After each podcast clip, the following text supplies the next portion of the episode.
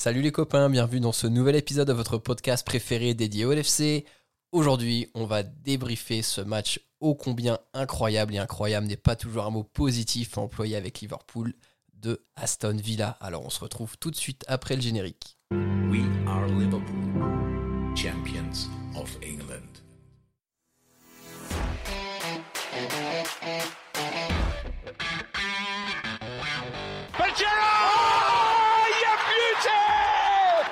Towards Lovren. Oh, he's done it! Call it, take it quickly, Origi! Oh, it comes to Divock Origi! He's won the European Cup for Liverpool! Bonjour à toute la francophonie qui s'intéresse de près ou de loin au Liverpool Football Club et bienvenue dans ce nouvel épisode de Copains, votre podcast des champions d'Angleterre. Aujourd'hui, on va parler de la déroute du LFC face à Aston Villa. Simple coup d'arrêt ou est-ce que le mal est, plus profond Et on va aussi parler rapidement voilà, de la trêve qui se profile. Est-ce que c'est le bon moment? Qu'est-ce que, Est-ce qu'il y a des craintes particulières? Voilà. Pour parler de tout ça avec moi aujourd'hui, j'ai trois copains. Le premier copain est une copine. Elle a bravé la tempête à Monaco, mais c'est pas le plus grand cataclysme qu'elle a eu ce week-end dans sa vie. Et c'est Audrey. Salut Audrey, comment ça va? Effectivement, la pluie de, de vendredi soir était plus sympa que, que le match contre, Aston. Contre Aston. je, je suis sûr que ça soufflait plus fort devant ta télé comme ça que, que dehors. Ouais, hein, les arbres ils étaient à l'horizontale, mais euh, après, euh, je pense que ouais, nos joueurs étaient plus couchés par terre encore. Et à l'horizontale, super chanson de Kinvey. Notre deuxième copain est un homme de radio, l'after foot, un homme de télé avec PL Live. Mais voyez, que fait-il dans Copain Podcast? Bah Parce que peut-être c'est le média le plus influent du moment. Et c'est Alexandre. Salut Alexandre, comment ça va? Salut, ça va. Bah ça, ça pourrait aller mieux, mais bon, finalement, je Bon, prends, hein. mer- Merci de nous accorder du temps, Alexandre, hein, pour participer à ce noble podcast. ouais, bah, je t'enverrai, franchement, mon rib. Ok, très bien. virement. c'est toujours un plaisir d'être avec vous. C'est le plus grand plaisir. même. Plaisir partagé. Le troisième copain, quant à lui, est resté tard au bureau ce soir pour pouvoir voir le match et débriefer ce match. Il va devoir rentrer chez lui derrière. Donc vraiment, merci à toi et désolé pour euh, cette triste performance. On accueille Julien. Salut Julien, comment ça va? Bah écoute, t'as tout résumé à ma soirée, donc euh, je vais peut-être m'abstenir de, de répondre, ou alors je vais dire un oui, parce que ça me fait plaisir de parler avec vous quand même après cette soirée cataclysmique. Ju- Juste pour qu'on sache, après tu rentres en RER ou t'as la voiture? Non, je suis équipé euh, de mon automobile. Ah bon, ça va, ça va. Tu pourras pleurer en silence tranquillement au volant, tout ira bien. Je vais écouter du Céline Dion tout le trajet. My heart will go on. C'est ça. Les copains, trêve de plaisanterie, parce que forcément on a un petit peu envie de rigoler après euh, ce qu'on a pu voir. Euh, on va rentrer tout de suite dans le vif du sujet, mais que s'est-il passé? Qu'avez-vous pensé de ce match-là? Est-ce que, euh, voilà, on, on va rien vous cacher, là on, on débriefe vraiment, on est à 10 minutes après le match, donc on, on est quand même relativement à chaud. Audrey, je te donne la parole, toi, peut-être que ta douceur féminine va un peu, un peu apaiser notre amertume. Qu'est- Qu'est-ce que tu ressens vraiment de ce match-là, au-delà de, bien sûr de cette branlée incroyable? Bah, j'ai vraiment l'impression d'avoir été piégée parce que, en vrai, euh, avant le match, je vous le dis sincèrement, pour moi, c'était, euh, c'était pas plié parce que c'est jamais plié tant que c'est, tant que c'est pas joué, mais j'étais confiante. Je me suis dit, euh, malgré les absents, euh, il n'y a pas trop de raison de s'inquiéter. Effectivement, Aston était plutôt en forme, mais dans, quand même sur le papier, on était, il y avait largement de, de, de quoi faire euh, mieux que ce qui a été fait finalement. Même malgré les absences. Et, euh, malgré les absents surtout, ouais. Et, euh, et au final, ben, tu rentres dans ton match avec une erreur de ton gardien après 4 minutes de jeu. et puis bon, moi, avec mon positisme, enfin, je fais que je sois toujours positif, je me suis dit, bon, il reste 90 minutes, facile, tu vois. Mhm. Et plus le match avançait, et plus je me disais, bon, ben, c'est pas la soirée. et voilà, hein, après, euh, c'est c'est un match où tu te dis, euh, ben, en fait, euh, le 11 complet était euh, à la rue, et je crois que j'ai rarement vu une telle prestation où toute une équipe, euh, il y en a pas un, peut-être, allez, un, deux pour, euh, pour sortir un petit peu la tête de l'eau, mais, mais on a fait des erreurs individuelles incroyables, on a eu un manque de chance, je crois a trois buts, c'est des, c'est, c'est, c'est des déviations, enfin, Ouais. c'est, c'est terrible. Julien, est-ce que pour toi, tu penses là qu'on peut parler clairement de faillite collective ou est-ce qu'il y a peut-être un- une puissance divine là qui a joué sur ce match-là et de toute façon, on aurait pu jouer toute la nuit, euh, rien n'aurait fonctionné? Alors je crois qu'on aurait pu jouer toute la nuit sans que rien ne fonctionne. Ça c'est une certitude. Ah, peut-être en prendre Euh, plus. On- Oui. Ah bah, c'est sûr que euh, plus, plus le match aurait duré, plus on en aurait pris. Mm. Parce que de toute façon, euh, j'ai l'impression qu'en fin de match, les lignes elles se desserraient. euh, Il y a eu un face-à-face remporté par. Enfin, franchement, on aurait pu en prendre 10, quoi. Tu vois, sans- problème, on aurait pu prendre 10 buts sur ce match, tellement on était à la rue vrai. collectivement et individuellement. En fait, euh, oui, c'était collectif parce qu'aujourd'hui, il y a le Liverpool qu'on connaît, qui est un peu rouleau compresseur, qui est très fort dans le pressing. euh, il n'a pas existé, en fait. Il a, il a, jamais été là. Dès la première minute, il n'a pas été là. Dans les, au bout de 8 minutes, il peut y avoir 2-0. On rentre pas dans le match parce que euh, il y a un tas de- d'erreurs individuelles qui conduisent à, des, une faillite collective en fait. Et moi, ce qui, ce qui me dérange profondément, c'est que aujourd'hui, personne, mais absolument personne, n'a trouvé de solution. Et j'ai l'impression que personne n'aurait pu trouver de solution Mhm. tant collectivement et individuellement, il y a rien qui allait. Il y a personne qui, qui prenait le pote par l'épaule et euh, sur à chaque ligne, à chaque poste, bah il y avait rien. C'était le néant le plus total. Et c'est ça qui est inquiétant en fait.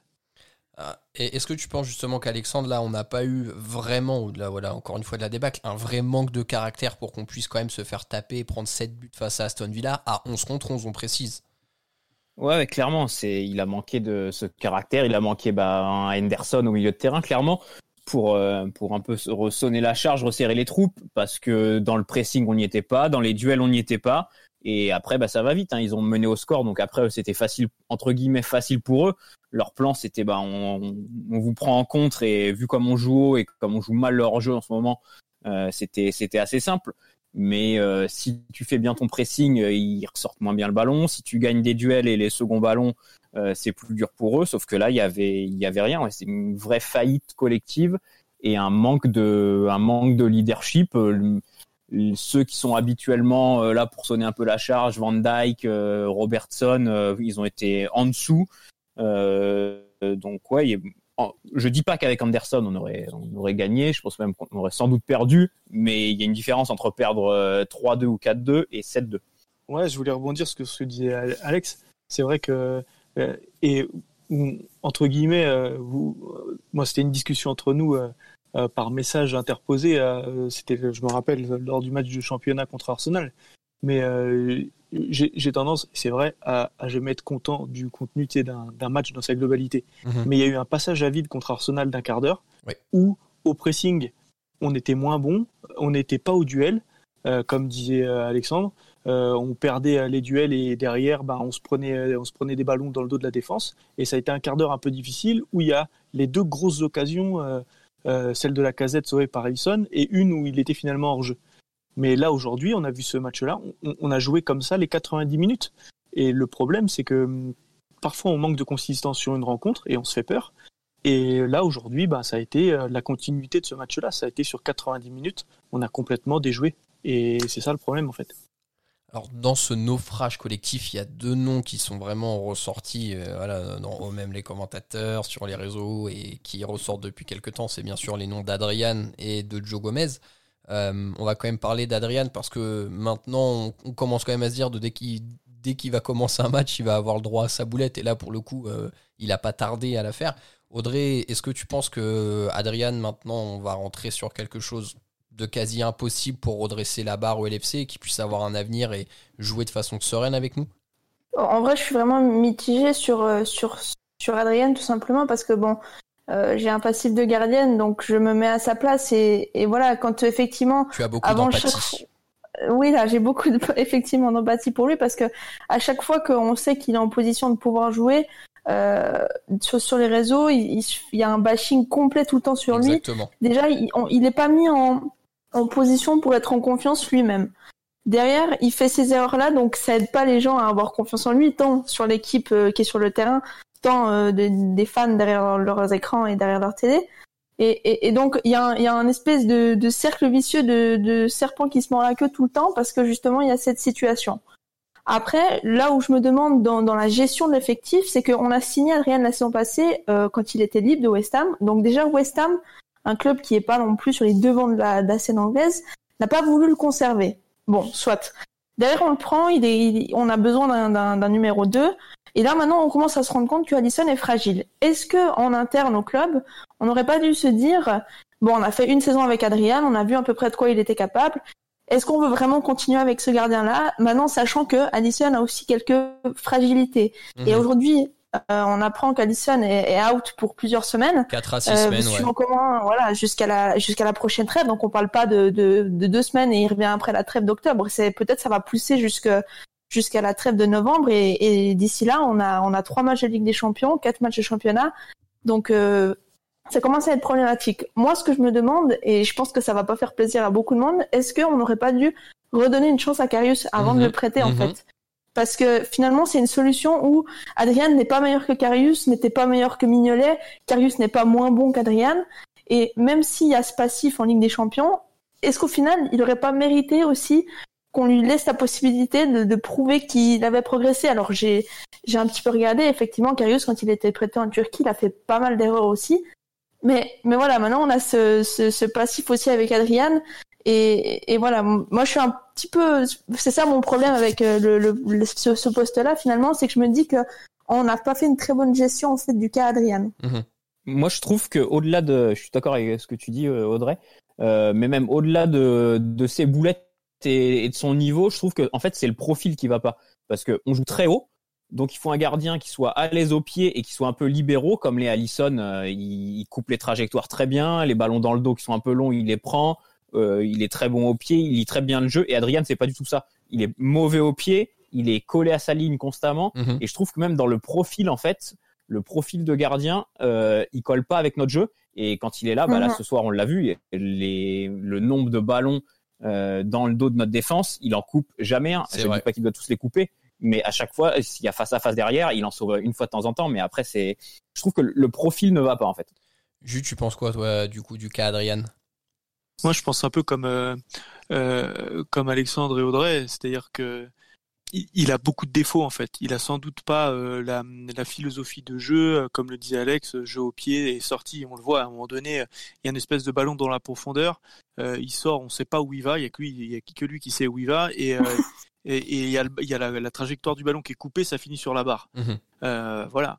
Après, j'aurais franchement tendance à être à être indulgent avec lui parce que il a un rôle de second gardien et, euh, et finalement, euh, même si l'an dernier, bon, il n'a pas été irréprochable et compagnie, euh, Allison avait été blessé et il n'avait pas été scandaleux. Euh, Mhm. Donc, euh, quand il était là, on l'a re-signé, on l'a prolongé. C'était pas un investissement extraordinaire en fait. Je, je peux comprendre que Klopp l'ait gardé, euh, sachant qu'il devait sans doute aussi avoir de bonnes raisons de d'espérer vendre peut-être Carius. euh, et bon, voilà. Moi, je, tirerai pas forcément sur lui ce soir. Euh, euh, franchement, euh, il y a tellement de malchance, de ballons contrés, de trucs. Mhm. Je je suis pas sûr que, que Allison, par exemple, dans cette rencontre-là, aurait fait forcément mieux. Euh, il était tellement abandonné par tout le monde que bah voilà, il a été chercher le ballon au, défi- au- au fond des filets, euh, peut-être comme comme d'autres gardiens qui ont un standing, on va dire plus plus réputé. J'aurais, j'ai pas envie de le juger sur ce match-là, lui, parce que il a été complètement abandonné par sa défense et bon bah voilà, c'était des fois des frappes contrées, et voilà, et au final, bah ça au fond, mais que faire? Franchement, je sais pas. J'aurais pas, pas envie de, lui jeter euh, la pierre sur cette rencontre-là, en tout cas. Alors, moi, j'ai. Comment vous dire Pendant le match, donc encore très récent, encore une fois dans nos têtes, j'ai vraiment, bah, sur le premier but, la première erreur, j'ai j'ai ragé. euh, je pense comme nous tous. hein, euh, et à juste titre, parce que voilà, c'est une boulette euh, assez importante. Après, en fait, j'ai essayé de me calmer, de prendre un peu de recul, et je me dis Adrian, ok, il fait la boulette. La conséquence que maintenant Adrian soit aligné sur le 11, c'est que l'équipe sait que c'est pas Allison, que c'est Adrian, et du coup, il n'y a pas le même, la même sérénité qui règne derrière. Et pour moi, la première boulette qui est faite, et quand on prend l'illustration des 10 premières minutes, parce que vraiment, on a eu 10 minutes, mais cataclysmiques en début de match, en fait, la boulette d'Adrian, ce n'est que euh, un résultat, mais d'une entame de match où on s'est fait démonter par Aston Villa il y a- Mhm, quand clairement. il y avait 0-0, ils nous ont pressé à la, Mm. ils nous ont pressé, ils nous ont étouffés, on n'a rien vu. Euh, Mhm. La boulette, alors ça vient d'une passe de Robertson qui lui envoie une balle. Alors pour le coup, il lui met pas trop un cadeau, il arrive à bien contrôler. Bon après, il fait de la merde tout ça, mais Ouais, mais tu vois, après, moi, ce qui, ce qui me dérange aussi, sur, bien sûr, il y a la passe qui est, qui est scandaleuse parce qu'il n'est pas loin de, de Joey Gomez sur euh, sur cette passe là. Bien sûr. Mais derrière le comportement de, de Joe, une fois qu'il il, se rend compte qu'il va pas avoir le ballon et Mhm, que directement Grealish va sur le ballon, le, le réflexe que Joe a, c'est se reculer de deux mètres. Or, sur un truc comme ça où tu es dans la surface, pour moi, c'est tu presses sur le, le joueur, quitte à provoquer le penalty. Mais bon, un penalty, c'est pas- ça veut pas dire forcément but. Là, il s'est reculé. Grealish a toute la, la, la, la place qu'il veut pour faire la passe. Et tu peux pas laisser de la place comme ça à un joueur comme Grealish qui, qui a plus qu'à pousser la balle euh, au point de penalty pour que quelqu'un la pousse au fond. Enfin, moi, je, autant Adrian effectivement, mais après Joey Gomez, euh, faut, voilà, pour moi, il est aussi fautif, peut-être pas autant, mais il y a aussi une part de responsabilité sur ce but-là. Et, et- et justement, alors Audrey, tu me fais une superbe passe décisive comme Grealish en a fait ce soir, euh, des petits caviars. Euh, Excusez-moi, je fantasme je, sur je les joueurs de la Villa. passe de Bobby pour, euh, je te fais la passe de Bobby pour Salah pour son deuxième. Allez. Oui, parce que doublé de, du King, hein, quand même, on va pas fanfaronner là-dessus, mais c'est quand même deux buts, c'est cool. Euh, bref, on revient sur Joe Gomez, donc a aussi une performance un peu compliquée, même si, voilà, encore, encore une fois, aujourd'hui, personne n'a été au niveau. Euh, bon, Alex, on a vu que là, dernièrement, Gomez avait fait un bon match. Là, il retombe dans ses travers avec un match compliqué. Euh, moi, j'ai quand même commencé à avoir l'impression que depuis deux saisons, en fait, il progresse pas vraiment. C'est-à-dire qu'il retombe toujours dans ses travers. T'en penses quoi? En fait, je trouve qu'il progresse, mais il a, c'est un joueur qui est cyclique. Euh, parfois, je le trouve monstrueux, mais vraiment sur 4-5 matchs, il va être, mais je le trouve, franchement, je me dis, ce mec-là, il va vite, il est costaud, il est bon de la tête, il a une bonne relance. euh, C'est le complément parfait de Van Dyke. Et après, parfois, je suis, je suis d'accord, je le trouve, euh, je le trouve limité et t'as l'impression de revoir le Gomez, euh, le jeune, euh, qui a, qui a des lacunes encore à combler. Euh, là, ce soir, c'était le très mauvais Gomez. C'était vraiment, c'était son, c'était son grand-père, quoi. Euh, aligné, mais pff, mais c'était, c'était catastrophique son alignement. Après, on l'a, on l'a déjà dit plusieurs fois. Euh, c'est pas pour euh, lui donner une excuse, mais il est sur le côté d'Alexander Arnold, qui, pour moi, là, sur ce match-là, mais c'est, il a été catastrophique aussi. Ouais, c'était un courant pour moi, Ah ouais. pour moi, Trent, il est plus défenseur là. Là, c'est chaque duel, c'est c'est facile à le passer. Je pense qu'un joueur lambda le passe, soit Mhm. par le dribble, soit par la passe. À un moment, il y a une occasion en deuxième mi-temps. Euh, à la fin, là, le dernier quart d'heure, il, il a, il tend même pas. Il y a une passe qui lui va devant la jambe, il tend même pas la jambe. Mhm. Il, est, il a plus l'attitude d'un défenseur en fait. Et comme il est plus aussi efficace offensivement, notamment sur ce match où il a, il a rien, rien apporté, euh, bah le, ce qui fait que le couloir droit de ta défense, c'est ouais, comme tu dis Audrey, c'est c'est courant d'air. Alors après, il n'y a, pas de secret. Hein. S'il y en a autant vu Grealish dans ce match-là, c'est clairement que Trent Ouais. défensivement a été absent Ah parce ouais. qu'il était de son côté. Et là, on est retrouvé, on est retombé. Enfin, je pense hein, euh, sur ce match-là. Encore une fois, euh, là, on fait pas un jugement sur la saison ou quoi. On parle vraiment de ce match-là. hein. Mais euh, sur le Trent qui s'était fait violer par Marcus Rashford là il y a deux ans à Old Trafford. Où euh, Mm. vraiment, mais dans son dos, mais c'est des boulevards et des boulevards et des boulevards. Et Grealish, il s'est Mais- régalé. Mais à la limite, tu vois, sur Rashford, je peux comprendre. À la limite, c'est un profil qui peut ne pas plaire à Trent. Un mec qui prend la profondeur, qui joue, qui, qui va dans son dos. Mais la Grealish, Grealish, elle a quand même pas très vite. Euh, c'est un, c'est un très bon joueur technique, mais un mec comme Trent, avec le niveau qu'il a, il doit être capable de le canaliser euh, et pas de se faire bouffer pendant une heure et demie. Quoi. Ouais, comme tu dis, Alex, le problème aussi, c'est qu'aujourd'hui, notre ligne de récupération, surtout dans, le- dans le début de match, je me souviens, euh, elle était super basse. Euh, D'habitude, on voit Liverpool installé dans le camp adverse dès le début du match pour imposer son rythme, pour imposer son pressing, tout de suite avoir le ballon et, et mettre l'ad- l'adversaire euh, un peu sous pression. Et là, c'est nous qui avons pris ça. Et le problème, c'est qu'on, j'ai l'impression qu'on ne sait pas jouer comme ça. Et du coup, bah, Trent, lui, j'ai l'impression que Trent et, et Robbo sur les côtés, ils avaient envie d'aller vite euh, vers l'avant, comme d'habitude, sauf que le reste de l'équipe, il suivait pas. Et bah, ça laissait des boulevards derrière. Et le problème, c'est comme vous dites, bah, Gomez à côté de Trent, son problème à, Gomez, moi j'ai l'impression, c'est que euh, il a du mal à se placer.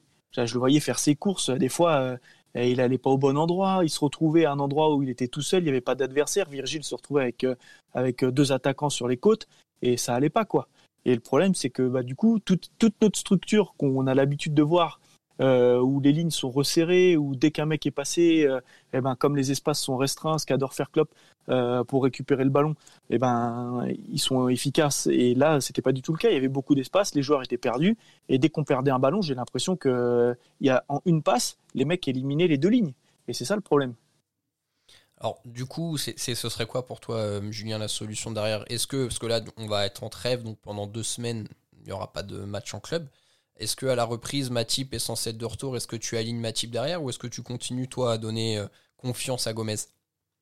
Ah, c'est c'est une question qui est c'est pas simple à- de de- d'y répondre parce que très honnêtement je connais pas l'état de santé de Matip.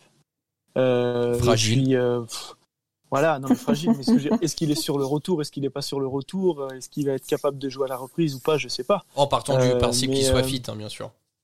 Écoute, euh, je sais pas parce qu'il a pas encore joué, il va avoir besoin de temps de jeu. Je le mettrai pas tout de suite contre Everton, en tout cas, ça c'est une certitude.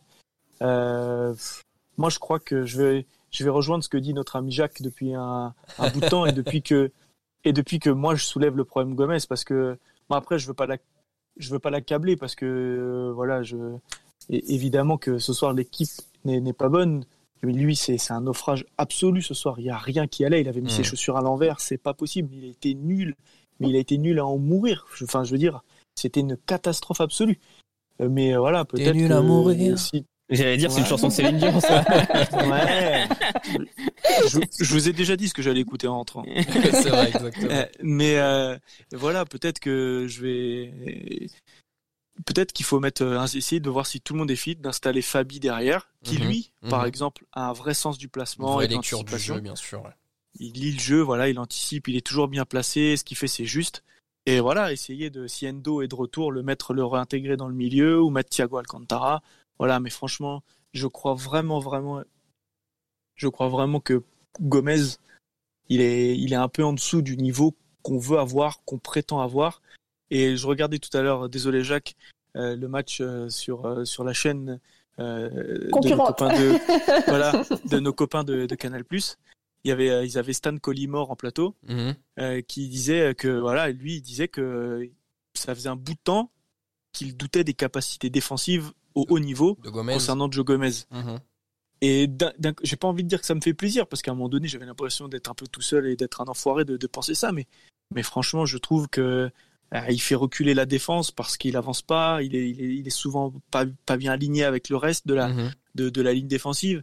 Et voilà, je suis je- au-delà du fait de ne pas être serein quand je le vois. Bah, je, ouais, moi j'ai des doutes et du coup, euh, s'il y a un nom que je retire au prochain match, je suis désolé, mais C'est moi c'est lui que je retire. Et, et, enfin, moi, je aussi, j'aime pas trop comparer les cas parce que tu peux pas comparer un défenseur d'expérience avec euh, un, un jeune qui est en train de monter, mais je trouve que les gens ont, été beaucoup, enfin, donnent beaucoup plus de, elles sont beaucoup plus patients en fait avec Joe Gomez qu'ils sont avec d'autres joueurs. Je pense notamment à Lovren qui, euh, dès qu'il faisait une mauvaise passe sans que ça apporte forcément une, une action dangereuse, il se faisait lyncher sur les réseaux sociaux. Et j'ai l'impression que les gens ne tombent pas sur Gomez de la même manière qu'ils tombaient sur Lovren à l'époque. Alors bien sûr, Lovren y arrivé avec son bagage, son expérience. C'est un joueur confirmé quelque part quand il est arrivé. C'est ça, ils arrivent pas avec le même encore, euh, statut et pour le même montant. voilà, c'est pas le même statut. Mais en termes de, de ce que ça peut app- apporter comme instabilité au final à l'équipe et ou à la ligne défensive, je trouve que c'est exactement la même chose. Mhm. Et, et c'est pas parce qu'on critique la performance de, de Gomez qu'on n'est pas derrière lui. Au contraire, je pense qu'il y a une, vraiment une limite entre ce qu'on est en train de faire justement aujourd'hui, souligner ses lacunes et, et le fait qu'il ait fait des passes à des adversaires qui ont amené des buts. Voilà, c'est des faits. Après, je pense que que ce soit Adrian même ou lui, hein, il faut pas dépasser la, la frontière du, du respect finalement. Il faut garder un certain respect pour les joueurs et, et les lyncher, aller les insulter, euh, souhaiter des, des mauvaises choses aux joueurs, que ce soit à leur famille ou à eux. Euh, voilà, je pense que c'est pas le rôle du, su- du supporter de, de faire ça. Comme ce qu'on a pu voir avec euh, Neko Williams, là, enfin vraiment, ce qui a été incroyable, le ouais. bashing qu'il a eu sur les réseaux. Enfin bref, on Et va pas s'attarder là-dessus. Totalement, ce qui est totalement inacceptable. Bien sûr, bien sûr, on n'est pas euh, dans, dans cet esprit-là. Euh, Alex, euh, question concernant Joe Gomez. De, moi, mon analyse qui est de Gomez, c'est que psychologiquement, enfin mentalement, c'est un joueur quand même assez friable. Est-ce que tu Mm. penses que même avec la trêve de 15 jours, le réaligner derrière après une déroute comme ça et lui une prestation cataclysmique, c'est pas hyper risqué Est-ce qu'il aura le temps de se remettre de ça, tu penses? Ben, c'est après ça, dépend comment Klopp veut gérer le truc. En fait, c'est tu peux le prendre. Si tu le réalignes, il y a le risque qu'il soit encore euh, euh, au fond du trou. Et si tu le réalignes pas, ça veut dire putain, mais Gomez, il peut se dire merde, là j'ai j'ai raté mon j'ai raté mon truc et Klopp m'écarte. Il peut le prendre un peu négativement. Donc Mhm. il y a deux il y a deux côtés du management. Enfin, c'est deux deux versions quoi. Je sais pas ce que Klopp va faire. Euh, après. Euh, après la trêve, euh, pour moi, dans 15 jours, c'est oublié. Hein. Tu, si tu, tu le relances euh, contre Everton, euh, j'espère en tout cas, s'il n'est pas capable de faire ça, de 15 jours après une mauvaise performance, de se remettre dedans pour un derby, c'est que là, il y a une vraie faillite psychologique. Moi, honnêtement, je- si on le réaligne, j'aurais, j'aurais pas peur. hein. Je, je pense qu'il est capable de faire un très bon match. Après, si tout le monde est fit et, si Thiago, par exemple, est fit, euh, et Fabinho a de fortes chances de redescendre, Mm. de redescendre en défense et qu'on réaligne Thiago. Après, ça va être à Klopp de voir euh, qu'est-ce qu'il va lui dire. euh, Est-ce qu'il va le laisser partir tranquillement en sélection et lui parler en revenant? Je, je sais pas, mais bon, moi, je, suis- je suis pas inquiet.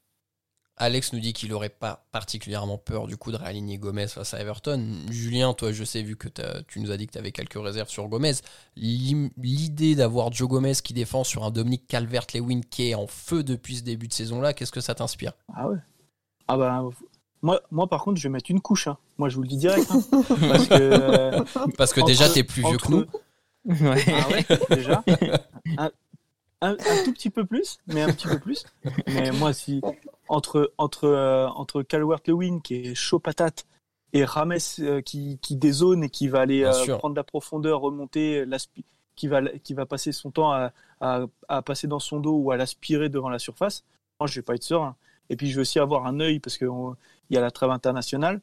Mm. Je vais avoir un œil sur, euh, sur l'Angleterre aussi, qui n'a qui a pas forcément un match facile, hein, parce que le Pays de Galles et, et la Belgique, c'est c'est compliqué. euh, compliqué.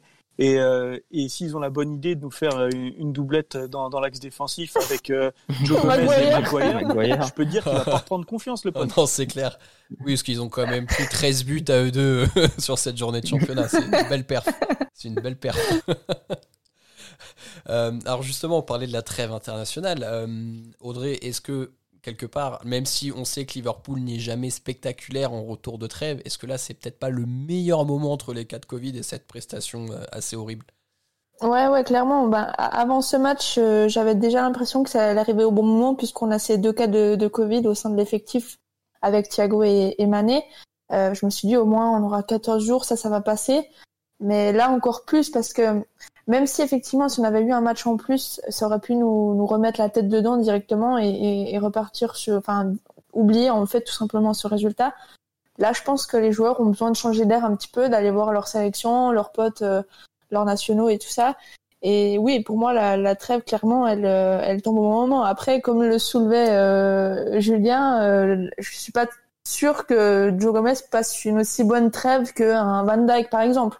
Ça va dépendre forcément des résultats, mais quand tu retrouves euh, certains coéquipiers comme Maguire, qui a aussi en ce moment euh, cette difficulté en championnat, ben, tu te dis, il faudrait pas que ça, ça, lui reste euh, finalement et qu'il revienne avec un gros nuage au-dessus de la tête et qu'il continue sur la, sur la lancée qu'il est actuellement. Bon, après, Maguire dit Putain, moi je défends soit avec Bailly, soit avec Lindelof. Gomez dit Bah, c'est Van Dyke, tu vois. Il a pas la même excuse quand même pour, pour en prendre 7 aujourd'hui. Euh, alors, on, on va un peu se dépassionner de, de ce match-là, parce qu'on en a assez parlé. Et bon, euh, ça nous a déjà pourri la soirée, on en a reparlé quasiment une demi-heure, ça fait mal. Euh, co- comment tu perçois cette trêve euh, internationale, toi, Alex Euh, Parce que on sait que notamment, on a plusieurs cas de Covid qui ont été confirmés dans l'effectif, donc Thiago Alcantara, Sadio Mané. Est-ce que t'as pas un peu peur qu'on puisse euh, récupérer des joueurs qui contractent des cas de Covid et qui seraient indisponibles pour le match, pour le match pardon, face à Everton? C'est sûr que c'est l'énorme risque. Là, tes joueurs, tu les envoies dans la nature. euh, et même si au sein de leur sélection, c'est, ça sera évidemment contrôlé, euh, tu quand même le risque euh, du voyage, de contact, de, de croiser d'autres gens et tout. Donc, il faut faire très attention. Euh, après, c'est, les trêves internationales, c'est toujours compliqué parce que tu sais pas qui va, qui va jouer, combien de temps. Euh, donc euh, on peut pas vraiment savoir dans quel état on va récupérer les mecs, mais après je suis assez d'accord avec Audrey sur le fait euh, que psychologiquement en tout cas, ça peut pas faire de mal de changer d'air après une, Mm. après avoir pris une rouste comme ça quoi. Euh, concernant nos joueurs qui partent en, en équipe, euh, donc avec les, avec les, Three, Li- les Three Lions en sélection anglaise, euh, Julien, est-ce que tu penses que avec des gars comme euh, qui, qui fréquentent l'effectif comme Walker, Greenwood, Foden, nos joueurs ont plus de chances de ramener le Covid ou une MST à ton avis? Ah, écoute, ça, franchement, Je pense qu'on est sur du 50-50. Peut-être les deux d'ailleurs, un herpès génital et le Covid. Euh, non, par contre, je vais te poser ma vraie question maintenant. Moi, il y a quelque chose qui m'agace un petit peu, c'est que Henderson a été blessé du coup là sur les dernières semaines. Là, il est fit, il n'est pas rentré, il est resté sur le banc et il est convoqué avec la, la sélection anglaise. Potentiellement, il peut faire trois matchs en dix jours. Est-ce que tu penses que le club aurait peut-être pas, alors peut-être que ça a été fait, mais aurait peut-être pas euh, dû batailler pour qu'Henderson puisse rester un peu et bien continuer euh, de se remettre en jambe pour euh, la reprise du championnat? Non, je pense pas, parce que aujourd'hui, et, surtout dans le contexte sanitaire actuel, je suppose et j'ose espérer que la fédération et, et, le club y sont en discussion. S'ils laissent partir Endo, euh, c'est qu'il le juge euh, aller plus ou moins prêt à revenir euh, en moins un entraînement collectif et s'entraîner avec l'équipe d'Angleterre avec une exigence immédiate, on va dire, de match international, mhm. donc de haut niveau, ça va aussi lui permettre, tout en continuant des soins, hein, parce qu'on sait, on connaît sa, sa, situation à lui physique, ça va lui permettre euh, de gagner en intensité, en explosivité. Ça va lui faire une vraie bonne préparation pour revenir. S'il reste à Melwood, euh, il va aller aux soins, il va faire un peu de footing, il n'y aura pas d'entraînement collectif, il va pas toucher de ballon à haute intensité. Et finalement, euh, c'est ça la meilleure préparation, je trouve. Alors on a vu que Thiago, Alcantara et Mané, donc ont contracté le Covid, ne vont pas rejoindre leur sélection. Du coup, par rapport à ce que vient nous expliquer Julien, Audrey, t'en penses quoi? Est-ce que tu penses que tu dis c'est cool? On pense qu'ils certainement ils se blesseront pas, ils seront dispo. Ou est-ce que bah, ils vont être un petit peu en manque de rythme pendant deux semaines? On sait qu'à Liverpool, il y a quasiment que des internationaux, donc les entraînements vont être quand même un peu particuliers. Tu, vois comment la chose pour ces deux jours-là T'as peur d'un manque de rythme ou tu trouves que c'est cool parce qu'ils vont être frais et dispo pour le club? Ben, franchement, je rejoins un peu euh, Julien. C'est vrai que quand tu es, en trêve internationale et, et, comme à Liverpool où tu as beaucoup de joueurs qui sont en sélection, euh, c'est vrai qu'il faut pas croire que la sélection c'est le club med. Hein. C'est des grosses, euh, c'est des gros entraînements. C'est un peu des, des camps d'entraînement. Euh, mine de rien, t'as as beaucoup de matchs en, en peu de jours. Donc euh, après, ça peut être vraiment intéressant d'avoir ce, ce rythme-là et cette intensité de travail. Après, une blessure est très très vite arrivée, ça on peut pas pas prévoir. après, c'est par rapport à Everton, peut-être qu'on sera un petit peu plus essoufflé au retour de, de la trêve. Mais, mais bon, après, ça reste un, un derby et j'espère quand même que, que après cette claque, qui plus est, les, les joueurs auront à cœur de, de, montrer un autre visage. Et c'est, je pense, Everton, c'est le bon match pour se relancer euh, comme ça après ce, cette défaite-là, sachant en plus que, que City a, a, perdu aussi des points contre Leeds. Mhm. Euh, c'est une défaite, bien sûr, c'est que trois points qu'on perd finalement, même qu'on en prend sept. Et, par rapport à nos concurrents directs, Leicester a aussi perdu. Enfin, voilà, on, perd, mais bon, on pourra se, refaire une, santé, j'espère, contre, Everton après la trêve. Ouais, c'est très juste euh, ce que tu dis, Audrey Alex. Justement, est-ce que tu penses que, même si c'est jamais plaisant de perdre, et encore moins avec un score comme ça, c'était peut-être pas le meilleur week-end, entre guillemets, là, sur le, comment la configuration des résultats de première ligue pour perdre? Parce que bah voilà on a tous nos concurrents ont un peu perdu alors à part Everton, mais je pense pas qu'ils dureront sur longueur, du moins j'espère pas. ouais, non mais oui, c'est sûr que là, finalement, au classement, on n'est pas, on n'est pas largué par, euh, on est même devant nos concurrents directs pour le titre. Si on met à part Leicester, avec lesquels on est à égalité, euh, tout le monde a, en fait, toutes les, les, concurrents au titre ont pris leur rouste quasiment depuis le début. Mhm. Euh, bon, United, je sais pas si c'est un concurrent au titre, mais ils en ont pris une. Leicester en prend trois à domicile aujourd'hui. Euh, City en a pris cinq contre Leicester à domicile. Donc finalement, euh, voilà, on voit que toutes les équipes sont pas au point et que bon, celle-là on la perd. C'est dommage parce que euh, on aurait pu creuser l'écart sur City, ouais. mais euh, ça n'a pas des conséquences dramatiques. Si tu gagnes le prochain match contre Everton, tu repasses, tu repasses leader. Il y a rien de, il y a rien de d'incroyable quoi. Donc du coup, Julien, le match concrètement face à Everton, c'est peut-être la meilleure affiche pour qu'on soit chaud d'entrée et pour relancer la machine. Bah, je pense qu'il n'y avait rien de mieux que ouais qu'un gros match euh, au retour pour euh, pour euh, pour remettre tout le monde tout de suite dans le bain. C'est sûr que jouer Everton ou, ou si on avait joué United, c'est un match où voilà et puis c'est c'est le genre de match où il va il va falloir se battre en fait physiquement et mentalement. Il va falloir être prêt parce que eux ils sont chauds, ils vont mhm. vouloir s'affirmer, ils vont vouloir nous marcher dessus. Il va falloir mettre le pied sur le ballon dès la première minute. On, en fait, il n'y aura pas de, de, de mise en route dans ce match dès la mhm. première minute, on va savoir si on est là ou si on n'est pas là. Euh, et j'espère qu'on sera là. Mais Ce que je veux dire, c'est qu'il y aura pas d'espèce de, de temps de voilà, on va se mettre en route, machin, tout ce que tu veux et, Ouais, et voir ce que ça. Il y aura pas de voilà, il y aura pas de round d'observation. Donc il va falloir être là tout de suite et on va le voir tout de suite. Et ça va être à, ça va être à eux d'être prêts. Quand il n'y a pas il y a pas meilleur match à disputer, je pense qu'un derby. Et bon voilà, ils le savent et, et là il y aura il y a un affront à laver quoi. Comme dirait euh, comme dirait une vedette euh, monégasque, tu peux perdre un match mais pas 15. c'est c'est la, la, la meilleure réponse, ça sera contre contre contre Everton. Moi, je suis plus team Giroud. Tu peux perdre. euh, Enfin, vaut mieux perdre cette fois, une fois euh, 7-0 que, Ouais. que cette fois Tout à 1-0. fait, que cette fois. un zéro. mais après, c'est là aussi on va voir le. Enfin, on sait que ce groupe est fort, mais on va voir mentalement euh, à quel point on est fort. Quoi. Si, si on est tout de suite, si on se remet dedans et qu'on leur, on leur marche dessus, ça voudra dire qu'on est toujours aussi fort.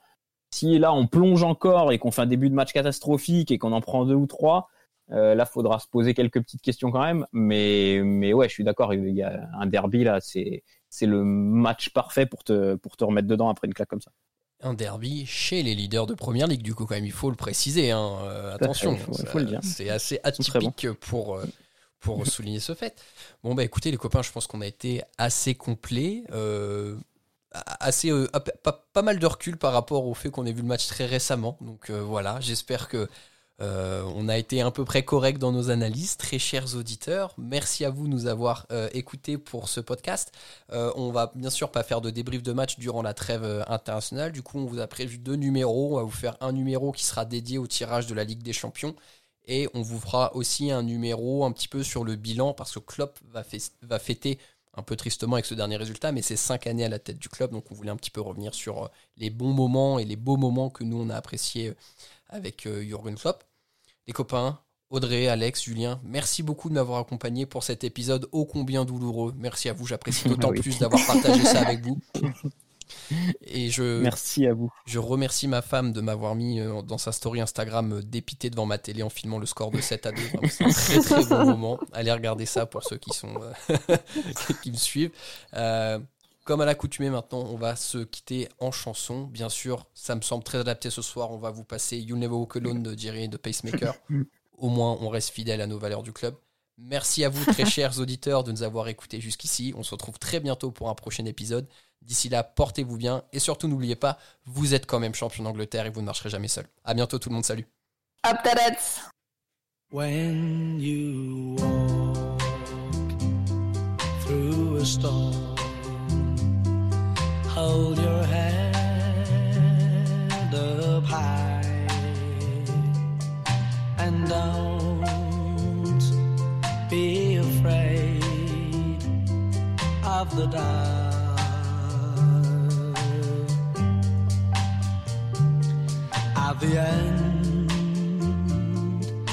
A storm. There's a golden sky and the sweet silver